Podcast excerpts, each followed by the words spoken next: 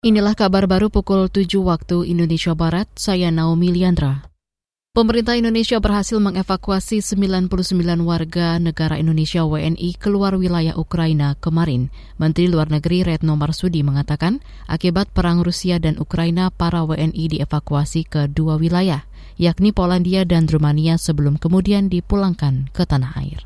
Sebagian besar WNI sudah dapat kita evakuasi keluar dari Ukraina.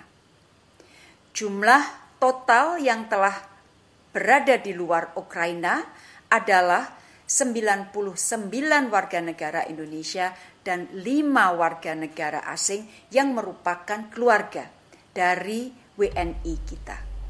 Retno Marsudi mengatakan evakuasi menggunakan 12 mobil dengan banyak menggunakan jalur alternatif guna menghindari antrian dan macet di jalur utama. Ia menambahkan langkah selanjutnya yakni menggunakan jalur udara untuk mengambil WNI yang berada di Rumania dan Polandia.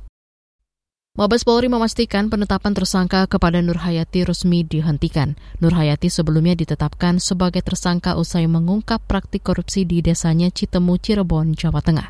Juri bicara Mabes Polri, Dedi Prasetyo mengatakan penghentian kasus Nur Hayati sesuai dengan sistem hukum acara pidana.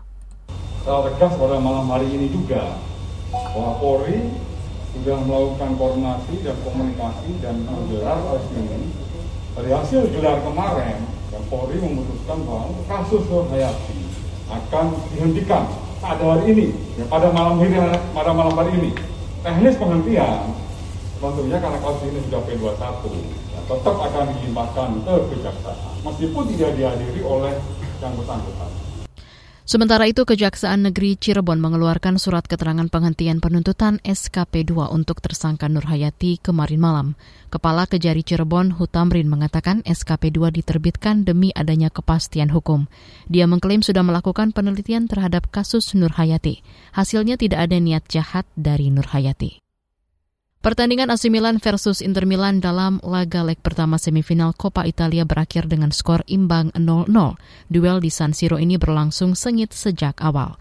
Di babak pertama, kiper Inter Samir Handanovic membuat penyelamatan penting ketika membendung tendangan Alexis Selmakers di awal laga.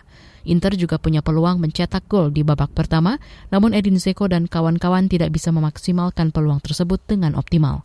Keduanya akan kembali bertemu pada leg kedua yang berlangsung pada 20 April mendatang. Saudara, demikian kabar baru KBR. Saya Naomi Liandra undur diri.